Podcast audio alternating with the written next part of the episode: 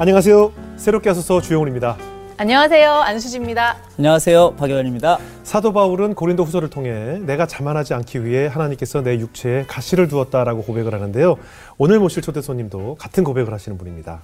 네, 이분은 나는 조현병 환자다라고 세상에 당당하게 고백을 하신 분인데요. 예. 조현병이 마치 바울의 가시처럼 자기한테 그런 거라고 합니다. 예. 네. 어, 그책 바울의 가시를 쓰신 저자 네. 이관영 작가님 한번 모셔보겠습니다. 어서 오세요. 안녕하세요. 안녕하세요. 반갑습니다. 네. 어서 오십시오. 아, 반갑습니다. 네, 안녕하세요. 예, 방금 소개 올린 것처럼 바울의 가시라는 책을 쓰셨고 책에서 나는 조현병 환자다라는 고백을 하셨는데 지금도 약을 계속 꾸준히 복용하고 계시다고요? 네, 지금도 꾸준히 약 먹고 있고요. 예. 상담도 받고 있습니다.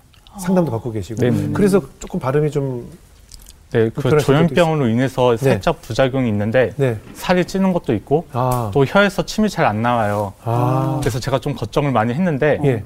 여기 오기 전에 말씀을 읽었는데 예. 사도 바울도 예. 발음이 어눌하다는 그런 말씀이 있더라고요. 네, 네. 하나님을 전한 것처럼 저도 하나님이 쓰실 거라고 믿고 이렇게 나오게 되었습니다. 잘하셨습니다. 잘 나오셨습니다. 오늘 되게 편안하게 말씀하시면 네네네. 바울의 가시란 책을 통해서 본인이 조현병을 앓고 있다라고 당당하게 고백을 하셨어요. 사실 세상에 나의 질병을 알리는 것이 사실 쉽진 않거든요. 좀 두렵진 않으셨어요?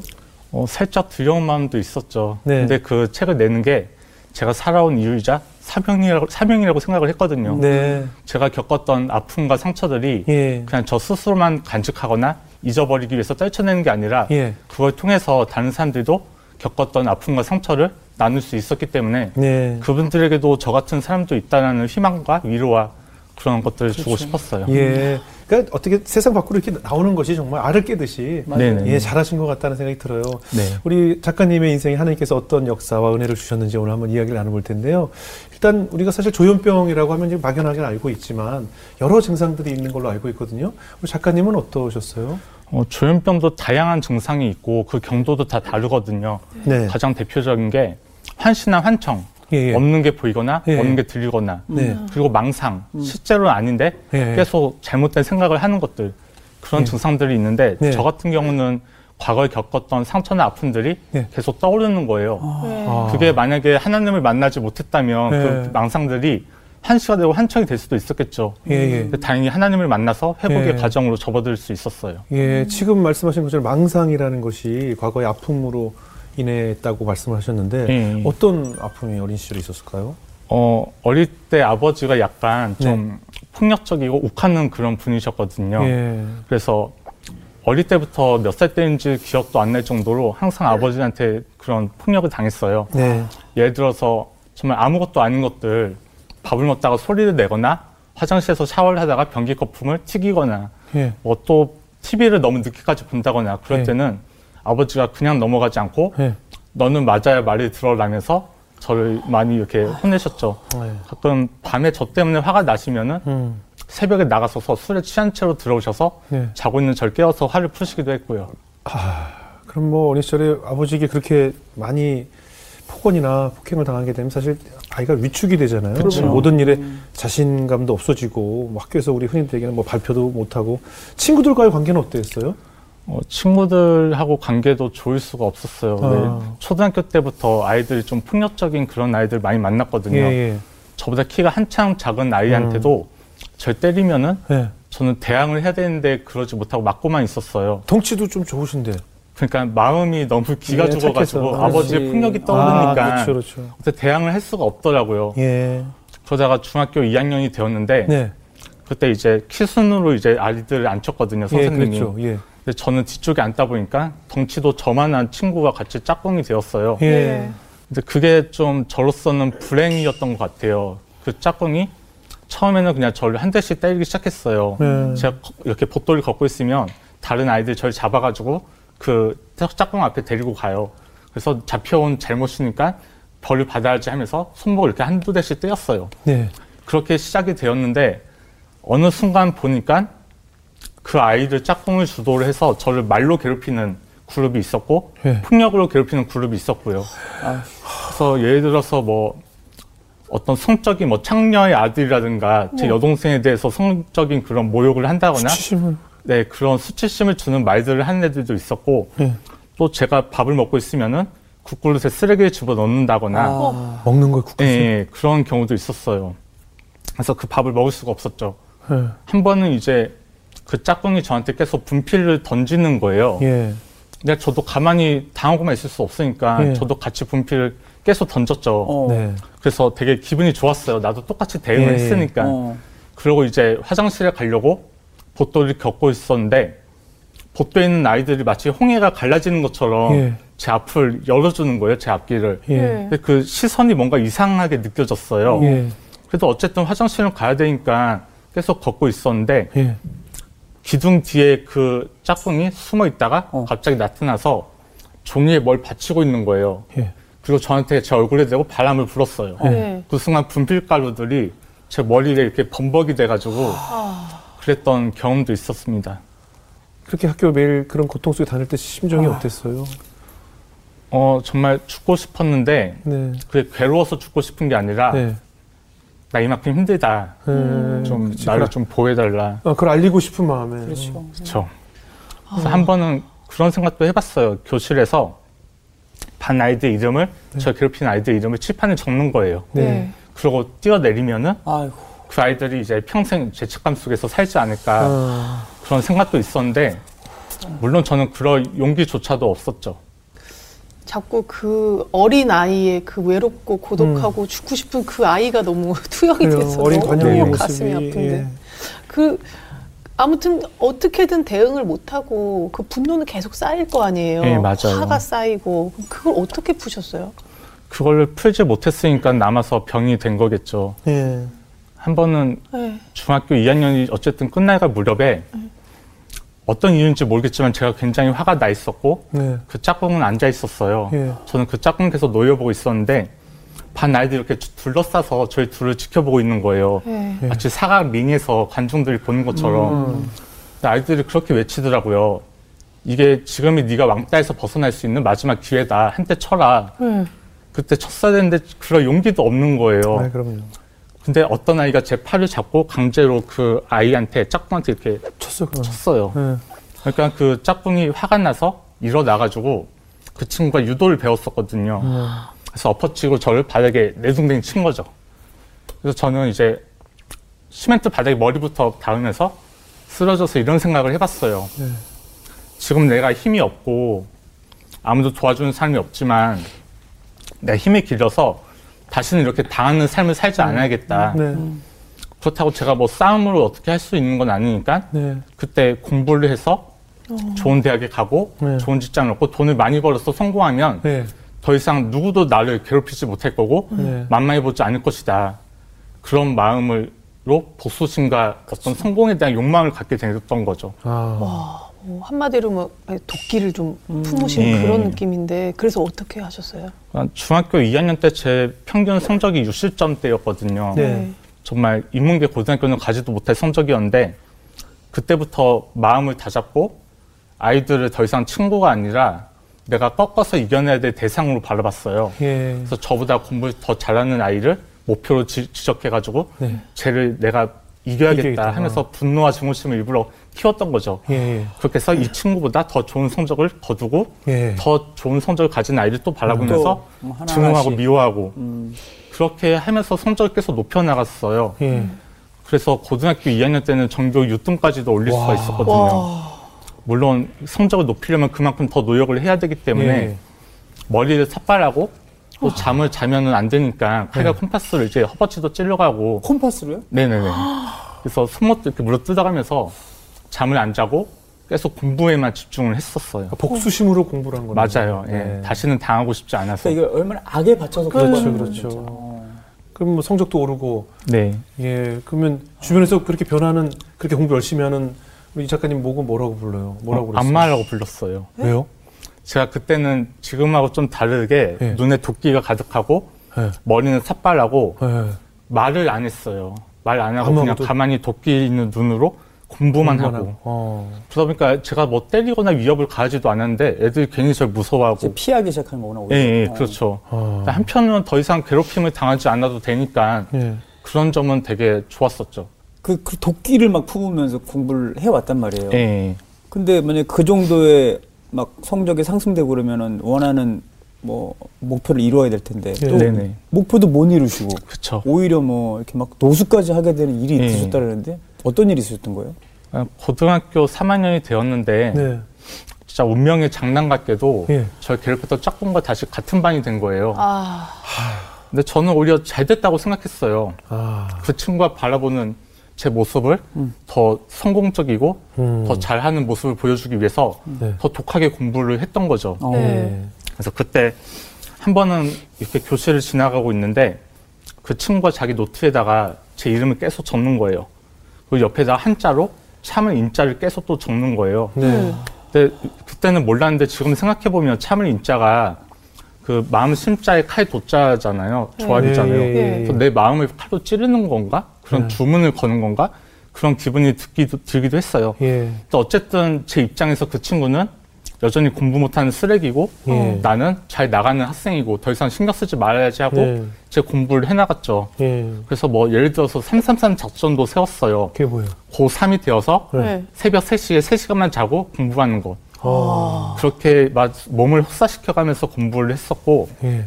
한 번은 선생님이 미관상 좋지 않으니까 예. 서랍에다가 책이나 노트 같은 거를 넣고 다니지 말아라 들고 다녀라 이렇게 어, 명령을 하셨어요. 네. 근데 그때 당시에 제가 학원도 다니고 도서실도 다니다 보니까 하루에 읽어야 될 책이 15권 정도 됐었거든요. 네.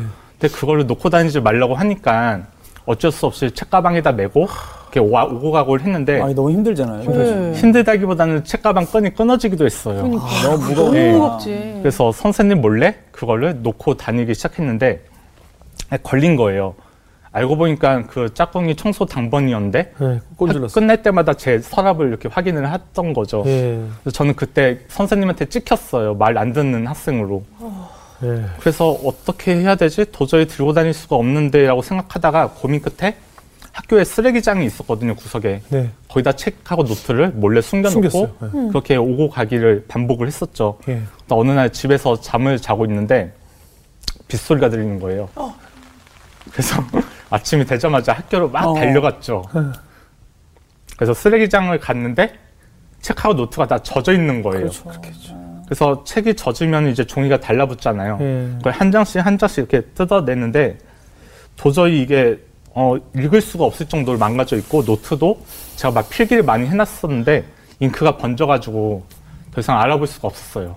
그래서 그거를 다 버릴 수밖에 없었죠. 그러니까 마음이 더 불안하고 더 힘든 거예요. 예. 그러다가 우연히 TV를 봤는데 인간극장 같은 TV를 봤는데 예. 거기 어떤 형이 나오는데 잠을 자지 않는 형인 거예요. 예. 네. 그러니까 몸에 신체적으로 뭔가 달라서 이제 아침에 대학교 가서 공부하고 저녁에 알바하고 새벽에 운동하고 그렇게 잠을 자지 않는 형을 보면서 아 내가 나약했구나 나, 저 사람도 저렇게 잠을 안 잤는데 예. 나도 잠을 자고 이래가지고 어떻게 대학을 갈 수 있겠나 싶어서 잠을 자지 말아야겠다라고 마음을 먹게 되었어요. 와. 그래가지고 이제 어, 학교 수업이 끝나면 도서실 갔다가 밤이 되면은 공원에 갔거든요. 예. 집에 가면 분명히 잠을 잘 거니까 예. 그래서 공원에서 가로등 밑에서 밤을 새워서 공부를 했어요. 그리고 아침이 되면은 다시 학교로 학교. 등교해서 예. 또 도서실 갔다 공원을 가고 그렇게 한 5일 정도를 120시간 동안 단 한숨도 자지 않고 공부를 했어요. 아, 졸음이 이렇게 밀려오지 않아요? 막 이렇게 책만 봐도 밀려오지 않아요? 어, 이제 제가 120시간을 채우고 나서 예. 토요일이 되어가지고 예. 네. 이제 옷이라도 갈아입어야겠다 하고 집에 가고 있는데 예. 평소보다 두 배의 시간이 걸리는 거예요. 걷다가 졸고 걷다가 아, 졸고 그럼. 심지어 횡단보도에서도 졸다가 맞아, 맞아. 위험할 뻔 하기도 아, 했고 그래요. 그래서 집에 도착해서 옷을 갈아입으려고 했는데 그 후로 기억이 나지 네. 않고 뭐 거의 기절한 거죠. 기절한 눈을 떠보니까 17시간이 지나버린 거예요. 예. 그래서 그때 생각했죠. 아, 나는 나약하구나. 아, 그리고 이런 생각도 해봤어요. 아, 나, 나의 공부는, 내 대학은 여기서 끝이구나. 음. 그런 생각을 너무 가졌는데, 극단적으로 계속 생각하는 거야. 음. 그러고 이제 1학기가 끝나갈 무렵에 도저히 이대로는 안 되겠다. 나도 내가 통제가 안 된다. 예. 근데 대학은 가야 되니까 선생님한테 부산에 있는 스파르타 기숙학원에 들어가야겠다고 예. 말씀을 드렸어요. 예. 근데 선생님 입장에서는 그게 선생님들과 학교를 무시하는 처사다. 방학이 되면 보충 수업을 들어야지 예. 왜 학원에 다니겠다고 하느냐. 그 저는 찍힌 상태였으니까 안 보내주신 거예요. 네. 그때부터 이제 도저히 집에 있을 수가 없었어요. 아버지하고의 갈등도 있었고 네. 여동생도 그랬고 네. 어머니도 외할 외할아버지가 돌아가시고 나서 우울한 상태로 지내셨고 예. 그래서 그때부터 고원에서 지내기 시작했어요. 그때는 밤을 새 때도 있었고 네. 이제 너무 졸리면 벤치에 누워서 자기도 하고 그래서 몸이 마음이 너무 힘드니까 몸을 혹사시키면 좀 마음이 안정되거든요. 네. 그래서 학교가 있는 종로에서 남산 넘어서 한강 갔다가 다시 남산 건너서 학교로 돌아오고 걸어서 그렇게 되면 몸이 피곤한데 기분이 좋았던 거예요. 그렇게 한 달 정도를 공원에서 살았던 것 같아요. 이제 노숙을 했네요. 그런 셈이 저좀 어, 몰랐는데 어. 제가 교복 입은 노숙자가 되어 있더라고요. 네. 그래서 가끔 이제 비가 오면은 공원에 화장실이 있어서 거기 가가지고 문을 열어보면 다른 노숙자가 자고 있는 거예요. 아. 그래서 역한을 열고 거기에 이제 변기에 엎드려가지고 잠을 자고. 근데 엎드려서 자니까 허리가 너무 아파서 두 시간밖에 못 자고. 그러다가 벤치에서 잘 때는 새벽 5시가 되면 좀 추워지거든요. 그럼 사람들 출근하는 구두 소리 들으면서 깨어나고 그런 생활을 반복했어요. 물론 어머님도 걱정을 많이 하셨죠. 네. 근데 저는 밥을 먹어야 되니까 공중전화에서 전화를 해가지고 어머니를 불렀어요. 네. 그래서 밥, 밥 사먹을 돈을 받고 이제 유유히 사라지는 거죠. 어머니가 모르는 곳으로. 근데 어머니 어머- 가지 말라고 안 해요. 제가 그냥 뛰쳐 나오듯이 뭐 그렇게 왕강이 그냥 사라졌어요. 뿌리치는 거죠. 근데 어머니도 되게 어머니니까 그런 저를 만나기 위해서 어, 이른 아침마다 정문 앞에서 저를 기다렸대요. 어. 약간 경비 아저씨들이 저희 어머니를 미친 여자처럼 이렇게 오해하기도 했었고요. 음, 등교하는 아들 만나려고. 네네. 와, 어머니 어머니 입장도 진짜 너무 슬프셨겠다. 와. 그럴 수밖에 없었던 목적, 목표와 뭐 심정은 알겠지만 그 어머니는 또 얼마나 마음 고생이 심했었을 것이며 어, 그렇게 공부해서 성적은 계속 어떻게 결과가 좀 좋았어요? 마지막 모의고사를 봤는데 네. 뭐 불면증과 우울증이 이미 시작되었었고 예. 시험지 문제지조차도 읽을, 읽혀지지가 않을 정도로 그래서 마지막에 선생님이 전체 반 성적표를 벽에다 붙였는데 네. 제가 꼴찌였거든요 반에서 예.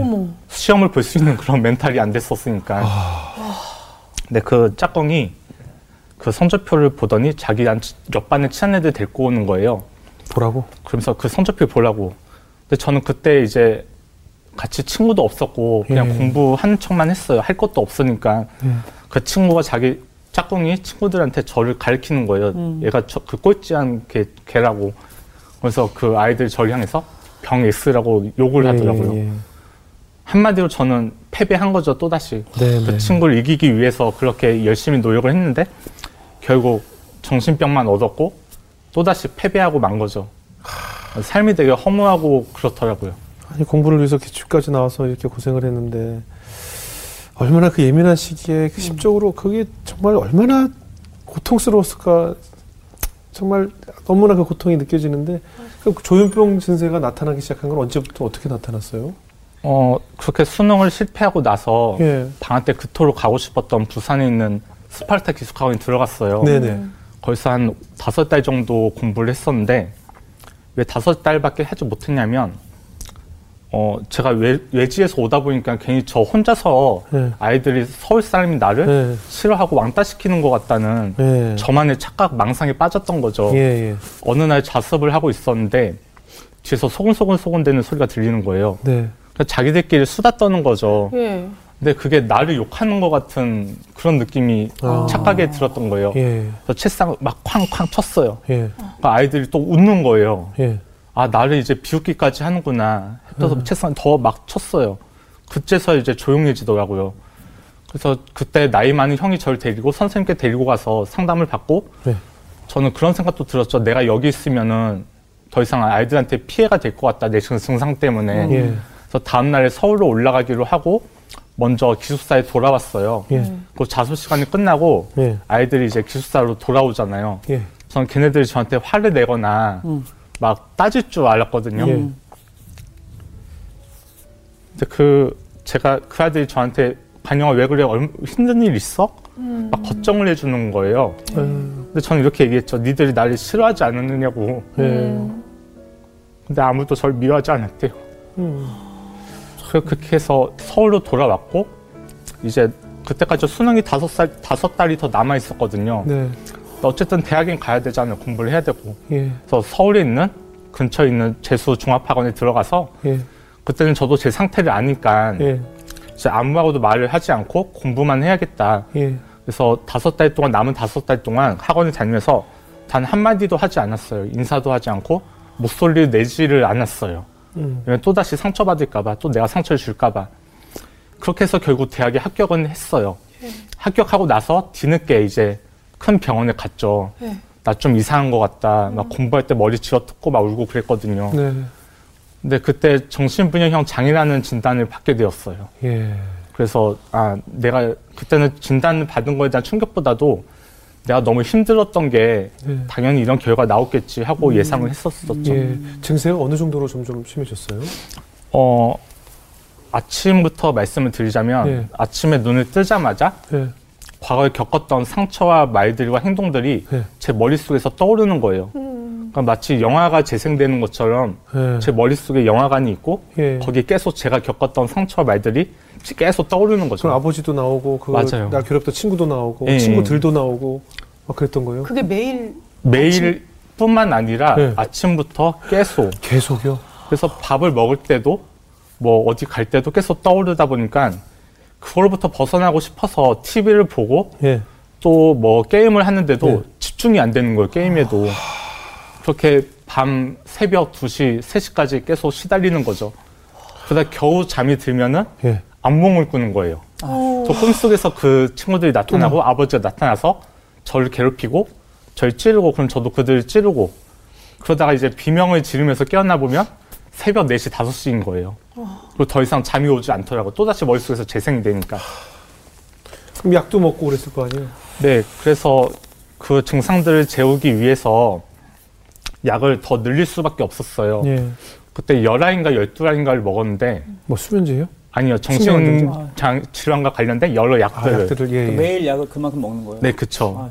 그렇게 약을 많이 먹다 보니까 약에 취해서 하루에 12시간씩 잠을 자게 되더라고요. 예. 그러면 저 20대는 그렇게 10년 동안 날마다 12시간씩 잠을 잤거든요. 그러니까 시간이 너무 빨리, 제 젊은 시절이 너무 빨리 지나가 버렸더라고요. 그건 그게 아무튼 누구한테 기대거나 이 사람으로 좀 위로를 받고 싶은 생각도 음, 있었을 그래요. 텐데 그쵸. 혹시 그래서 교회를 가게 되신 건가요? 어, 그쵸. 뭐, 위로도 중요하고 신앙도 중요하지만은 제가 대학에 합격하고 나서 이제 모든 게 해결됐다. 이제 난 행복할 일만 남았다. 그렇게 믿고 있었는데 네. 그게 아닌 거예요. 합격했다고 해서 네. 제 삶이 달라지지는 않더라고요. 그래요? 여전히 증상들은 남아 있고. 어. 근데 제가 재수할 때 말을 안 했다고 했잖아요. 네. 대학에 가서도 사람들과 대화를 하고 어울리는 게 너무 힘들었어요. 어. 그런 걸 해본 적이 없으니까. 예. 그래서 이제 캠퍼스를 걷고 있는데 맞은편에서 한 나이 많은 선배가 다가오는 거예요. 그러더니 저한테 동아리 한번 가입해 볼 생각 없냐고. 네. 그게 이제 기독교 동아리였던 거죠. 당시 저로서는 이 병으로 인한 증상이 너무 고통스러우니까 기독교건 뭐 불교건 뭐 이단이건 그게 중요한 게 아니었어요. 어. 어쨌든 사람을 만나서 뭔가 따라가고 싶었던 마음이 있었고 네. 또 밥을 먹자고 하는 거예요. 근데 저는 밥을 같이 먹을 사람이 없었거든요, 대학교 때. 그런 얘기 해준 사람 처음이겠다. 네, 그렇죠. 음. 그래서 선배를 따라가는데 밥도 사주고 이야기도 걸어주고 그렇게 해서 제가 기독교 동아리 생활을 시작하게 된 거였죠. 네. 처음으로 말할 상대가 생기고 친구가 생긴 거네요. 예. 어땠어요? 어, 사실 뭐 크게 뭐 어떤 특별한 건 아니라 그냥 거기에 있는 형제들하고 같이 운동도 하고 네. 탁구도 하고 농구도 하고 축구도 하고 와. 또 가끔은 그 형 집안에서 올라온 그 선배들 모여 사는 기숙사가 있었거든요. 예. 거기 초대해서 줘서 아. 고기도 꺼주고 지극히 평범한 일상. 예. 남들은 그냥 정말 평범한 일상인 것을 우리 형제에게는 굉장히 특별한 그러니까. 생활이었네요. 근데 되게 감사했던 건 네. 제가 밤마다 그런 생각들에 시달렸다고 했잖아요. 예, 예. 근데 그럴 때마다 저로서는 뭐 전화 걸 때도 없고 말할 사람도 없으니까 예. 어떻게 하면 이 고통에서 벗어날까 하다가 네. 이제 저희 학교가 저희 집에서 30분 거리였거든요. 걸어서. 네. 그래서 학교로 걸어 가가지고 그 선배들이 살고 있는 기숙사에 들어갔어요. 네. 네. 거기서 이제 형들이 자고 있잖아요. 예. 네. 거기는 이제 훔쳐가고 이럴 게 없어서 24시간 열려 있었는데 네. 그 구석에서 저도 잠을 청했어요. 예. 그래서 누군가 옆에 있다는 것만으로도 어. 잠이 잘 오는 거예요. 어. 그렇게 눈, 아침에 눈을 뜨면은 형들이 어, 광영이 또 왔구나 하면서 어. 아침을 된장찌개를 차려주는데 너무 맛있는 너무 거예요. 참그 된장- 형들이다. 음. 그 된장찌개를 통해서 누군가를 처음으로 신뢰하고 믿을 수 있게 된 거죠. 어. 그럼 그 형들과 이렇게 생활하면서 그 상처받은 마음이 좀 회복이 되던가요? 어, 많이 회복이 되었었죠. 예, 예. 어땠어요? 그때 동아리에 특별한 좀 훈련 프로그램이 있었는데 예. 저는 매주 1대1로 성경 공부를 하거든요. 음. 그리고 그 성경 공부를 한 걸 가지고 토요일마다 모여가지고 어. 선후배들이 다 모여서 그 성경을 통해서 깨닫는 나의 인생 이야기 예. 혹은 내가 나의 죄를 회개하는 약간 고해성사 같은 음. 그래서 토요일마다 신입생들은 무조건 앞에 나가서 20명, 30명 앞에서 자기 이야기를 해야 돼요. 음. 그래서 내가 성경을 통해서 깨달았던 것들도 이야기하지만 과거에 겪었던 상처, 아픔들. 근데 저도 물론 제 그런 아픔과 상처들 이야기했어요. 음. 그리고 발표를 마치고 나오는데 저를 이상하게 볼 줄 알았거든요. 음. 근데 선배들 웃으면서 잘했다고 이렇게 격려를 해준 거예요. 네. 근데 저는 제가 제일 힘든 줄 알았는데 어, 다른 사람들의 발표를 들으면서 아 그래. 어. 나만 힘든 게 아니었구나. 그렇죠. 서로 위로가 되고 서로 나눔이 될 수. 있었어요. 예. 그런 시간들도 분명 있었지만 우리 작가님을 좀 돌아보고 작가님을 위로하는 시간이 너무 필요할 것 같은데 그럼요, 그럼요. 어, 좀 어떠세요? 그리고 하나님이 시공간을 초월해서 예. 우리를 사랑하시고 은혜를 준다는 말이 있잖아요. 예. 전 뜻밖에도 지구 반대편에 있는 케냐에서 네. 그걸 느꼈거든요. 어. 저 단기 선교를 갔었는데 네.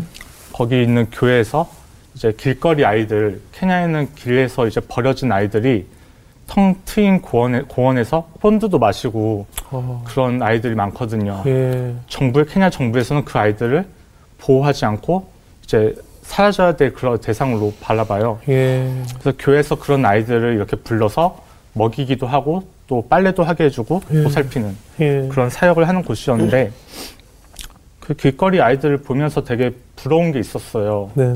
제가 노숙할 때는 네. 혼자였고 철저하게 혼자였고 음. 걱정해주는 사람도 없었고 음. 외로웠거든요. 네. 근데 케냐 아이들은 되게 보면은 전혀 길거리 아이들답지 않게 되게 잘 먹고 음. 잘 먹어서인지 몸도 건강하고 또 케냐 현지어뿐만 아니라 영어도 잘 하는 거예요. 네. 알고 보니까 나이가 많은 아이들이 어린 아이들 돌보기도 하고 또 영어도 가르쳐 주고 어. 그렇게 아이들 보면서 되게 부럽다 생각하고 있었는데 네. 잔디밭에 앉아 있는데 한 다섯 살도 안 된 것 같은 아이가 음. 아장아장 저한테 걸어오는 거예요. 네. 네. 그러더니 제 무릎에 턱 앉는 거예요. 되게 아마도 부모님의 사랑이 그리웠겠죠. 네. 그래서 그 아이를 안아줬는데 그 순간에 이제 제 안에 있던 어린 자아, 그러니까 아버지한테 맞고 울고 있던 제 자아 또는 아이들한테 괴롭힘을 당하고 집에 와서 침대에 엎드려서 막 펑펑 울고 있던 자아를 제가 이렇게 안아주는 것처럼 느껴지는 거예요. 음. 어쩌면 그게 하나님이 안아주는 것처럼 느껴지기도 했고요.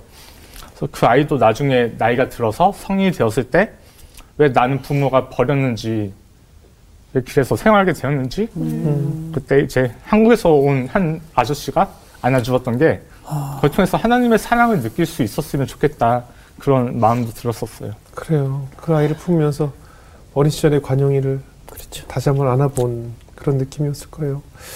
작가님은 어떻게 그냥 사실은 나에게 숨기고 싶은 비밀이기 때문에 그냥 넘어갈 수도 있는데 음. 세상에 내가 이렇게 아픈 사람이다라고 밝히, 밝히게 된 계기가 있었을까요? 어 사실 남들한테 제 이야기를 하는 게 쉽진 않죠. 네. 근데 음, 한 기독교 신앙을 가진 교수님이 계셨는데 네. 제가 대학생 때 이제 맨날 약에 취해서 네. 수업에 늦고 지각하고 네. 집중도 못하니까 교수님이 저를 탐탁치 않게 보셨던 것 같아요. 네. 네. 저를 따로 불러내서 왜 이렇게 지각하고 집중을 못하니 네. 혹시 이유를 말해줄 수 있니? 예. 그때 저는 그때 그 교수님한테는 말하고 싶었어요. 음. 제가 겪었던 상처 아픔에 대해서 예. 서슴없이 다 말씀을 드렸어요. 예. 아, 그 교수님이 그날 마음이 너무 아파가지고 잠도 못 주무셨다고. 음. 그 뒤로부터는 이제 수업이 끝날 때마다 저를 따로 부르셔서 요즘 약은 잘 먹는지 건강은 어떤지 운동을 하는지 이렇게 이렇게 돌- 이렇게 물어봐 주셨거든요. 네. 예. 근데 한 번은 그런 조언을 해주셨어요. 세상에 나의 모든 상처와 아픔을 꺼내 놓아도 그걸 듣고 있는 그대로 날 받아줄 수 있는 사람이 세 명 이상 있다면 그 사람은 행복할 수 있다. 네. 그래서 저한테는 그런 사람이 몇 명이나 되는지 세어봤거든요. 네. 근데 열 명이나 되는 거예요. 어. 친구도 있었고 선배도 있었고 예. 그 중에서는 심지어 새벽에도 제가 전화하면 받아줄 수 있는 사람도 있었어요. 어. 새벽 편의점 알바하는 형도 있었고 예. 새벽 화물차 운전하는 친구도 있었고 물론 제가 하는 말이 뭐 나 힘들어 나 괴로워 이런 말인데도 네. 음. 그 있는 그대로 들어주고 위로해주는 음. 그런 친구들이 있었거든요. 그 후로 이제 저는 책을 내고 강의를 하면서 더 이상 셀 수 없는 많은 사람들이 제 이야기를 들어주고 계시잖아요. 네. 그런 걸 통해서 저도 제 이야기를 계속 꺼내고 제 아픔과 상처에 대해서 다시 해석을 하게 되고 더 좋은 의미를 부여하게 되고 그러면서 제 자신도 더 건강하게 어, 회복될 수가 있었던 것 같아요. 아. 근데 사실 사회적으로 이런 그 조현병 환자를 이제 어떻게 보면 좀 잠재적 범죄자로 보는 시선들이 없지 않아 있어요. 왜냐하면 우리가 네네. 보도를 통해서 기사를 통해서 접했을 때 그런 조현병을 가지고 뭐 어떤 범죄를 저질렀을 때 음. 그 조현병을 가지면 저런 범죄를 저지를 수 있는 사람들이라라는 선입견을 갖게 되거든요. 어떠세요? 어, 사실 이제 극히 일부죠. 예. 50만 명의 조현병 환자가 있는데 예. 다 범죄 일으키면 이 사회가 전복되죠, 음. 사실. 근데 물론 그 소수인데 그, 그 소수의 조현병 환자들도 약을 잘 먹으면 네. 증상이 가라앉고 이렇게 평범하게 살아갈 수가 있어요. 예. 예. 근데 이 사회에서 워낙에 조현병에 대한 인식이 좋지 않으니까 예. 내가 정신병이 있다는 걸 받아들이기가 힘든 거죠. 음. 그건 뉴스에 나오는 범죄자들이나 겪는 병을 내가 어떻게 그걸 겪고 있느냐 부정하고 싶은 거죠. 네. 그거를 전문 의학적인 용어로 병식이라고 하거든요. 예. 내가 병이 있다는 걸 아는 것. 예. 인식하고 있는 것. 예. 그렇죠. 그 병식이 있어야만 치료를 받고 약을 먹을 텐데 그 병식이 없으니까 사회에서 심어주는 그런 부정적인 낙인과 편견을 피하고 싶으니까 네. 네. 병원에도 가지 않고 약도 먹지 않고 그러다 보니까 그런 극단적인 사례들이 나올 수밖에 없는 것 같아요. 네. 근데 마찬가지로 우리도 죄인이란 걸 인정하잖아요. 내가 건강하고 위인이 아니라 나에게 어떤 죄가 있고 그렇기 때문에 회개를 할 수 있고 음. 하나님을 믿을 수 있고 이렇게 은혜를 받을 수가 있는 거잖아요. 네. 네. 그러면 우리가 건강하게 살아갈 수 있는 것처럼 조현병 환자들도 그런 병식이 있어야만 치료받고 회복이 될 수 있는 거죠. 아, 사실 교회에서 또 이 조현병 환자에 대해서 영적으로 뭐 귀신 들린 자라든가 음. 뭐 영적으로 약해서 그렇다라고 해서 또 교회에서 또 다른 시각으로 또 판단하는 경우들도 있거든요. 네, 맞아요. 어떠세요, 신앙인으로서?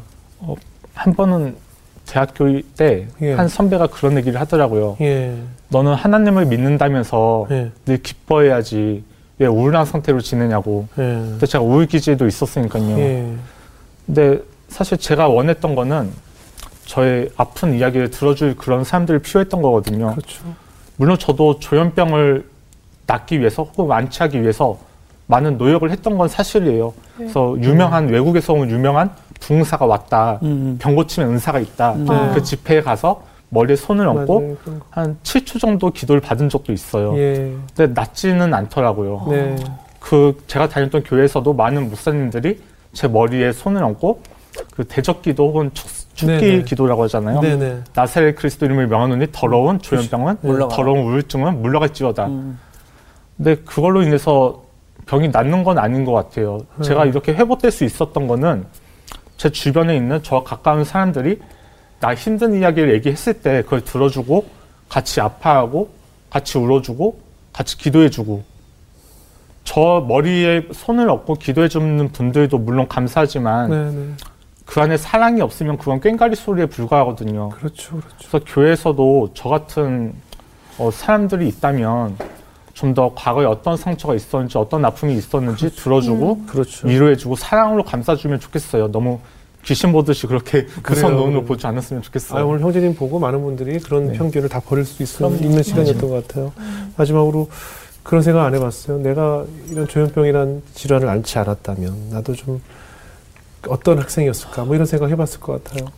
조현병이 없었다면 네, 저는 하나님을 믿을 이유가 없었겠죠. 음, 여전히 경쟁하고 예, 이기기 위해서 싸우고 예, 뭐 대학에 갈 수도 있었겠죠. 명문대에 가고 좋은 직장을 가고. 근데 그걸 끝이 없을 거예요. 저는 계속해서 높은 데로 올라가기 위해서 그 외로운 싸움을 했을 거고 제 주변에는 인맥은 있겠지만 정말 저 위하는 사람들은 없었을 거예요. 어, 많은 교인들이 이제 조현병이 한순간에 기도를 받아서 완치되는 게 은혜고 기적이라고 말하잖아요. 예. 근데 저한테 있어서 은혜이자 기적은 어, 믿지 않았던 내가 조현병을 통해서 하나님을 믿었다는 거, 네. 사망의 자녀가 생명의 자녀로 거듭난 게 첫 번째 기적이고 네. 두 번째로는 정말 용서할 수 없는 원수들을 용서하게 된 거잖아요. 그것도 역시 저한테는 가장 큰 축복이고 기도거든요. 네. 또 지금도 이렇게 어, 출연을 하고 강의를 하고 책을 내면서 교만해질 수밖에 없는 제 자신이 그럴 때마다 이런 조현병 증상들이 나타나면서 음. 하나님 앞에서 무릎 꿇고 네. 회개할 수 있다는 거 그거 역시 저한테는 기적이고 축복이라고 생각을 해요. 네. 다만 저는 다시 태어난다면 조현병 환자로 다시 태어나고 싶어요.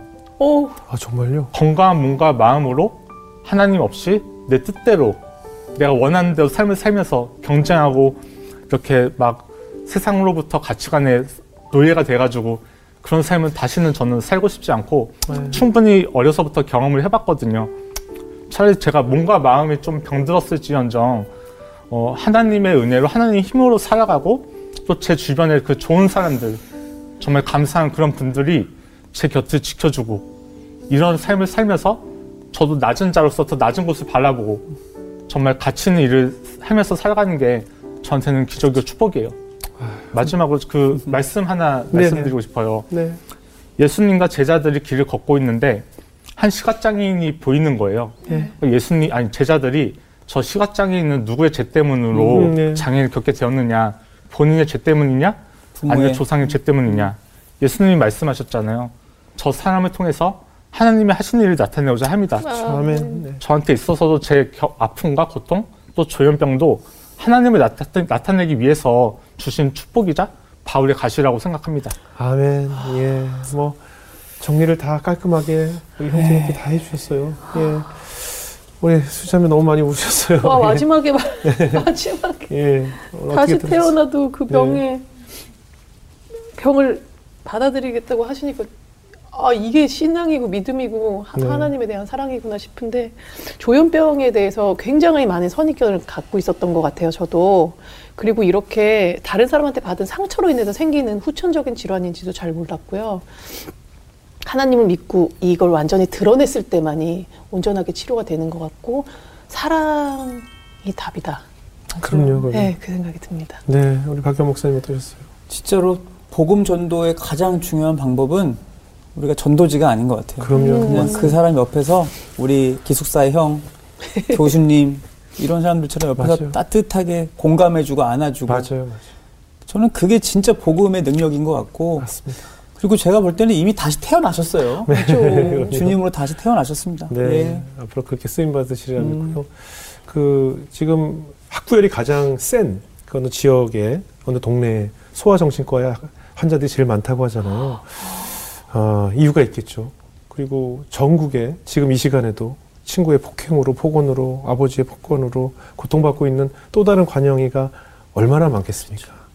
그들도 지금 분명히 어린 시절의 관- 이관영 작가처럼 안에서 소리치고 있고 또 당하고 있고 또 울고 있고 또 밤새 잠을 못 자고 있을 거예요. 결국은 우리 방- 방송에 출연했던 김진이라는 개그맨이 틱장애로 고생을 하- 하였는데 수많은 약을 먹어봤는데 그 질병이라는 것이 결국은 약으로 치료되는 것이 아니라 그냥 안아주고 사랑한다 사랑한다 사랑을 베- 받아주, 받아주면 낫는 병이었는데 자기에게 너무나 많은 약물을 투여했다라고 고백을 해주셨거든요. 우리 관영 형제도 결국은 친한 선배 옆에서 잠을 자는 것만으로 함께 식사를 하는 것만으로 함께 대화를 나누는 것만으로 이렇게 밝아지고 치유될 수 있던 것을 그 간단한 평범한 일상조차 누리지 못해서 우리 사회가 얼마나 많은 어린이들을 또 많은 학생들을 이렇게 어둠 속에 버려두고 있진 않은가 한 생각이 들었습니다. 지금 정치적으로는 촉법소년법을 바꿔야 된다. 어린, 시- 어린 나이에 죄 짓는 아이들을 어떻게 처벌을 강화할 것이냐 연구하고 있는데 저는 어떻게 처벌을 강화할 것이가 아니라 우리 사회가 그들을 어떻게 품어주실 것이냐 그들에게 얼마나 따뜻하게 대해줄 것이냐를 먼저 고민해야 될 시점이 아닌가 싶어서 앞으로 우리 이관영 형제가 정말 그런 아이들을 위해 그런 다음 세대들을 위해 증언해 주시고 함께 울어 주시고 함께 주무셔 주시고 함께 식사하시면서 그 사랑을 꼭 베풀어 주십사 그래서 하나님께서 또 주신 것이 아닌가 하는 생각이 들었습니다 앞으로 그렇게 쓰임 받으실 우리 작가님의 놀라운 기적을 또 저희는 기대하겠습니다. 오늘 귀한 간증 고맙습니다. 네, 감사합니다. 감사합니다. 네, 감사합니다.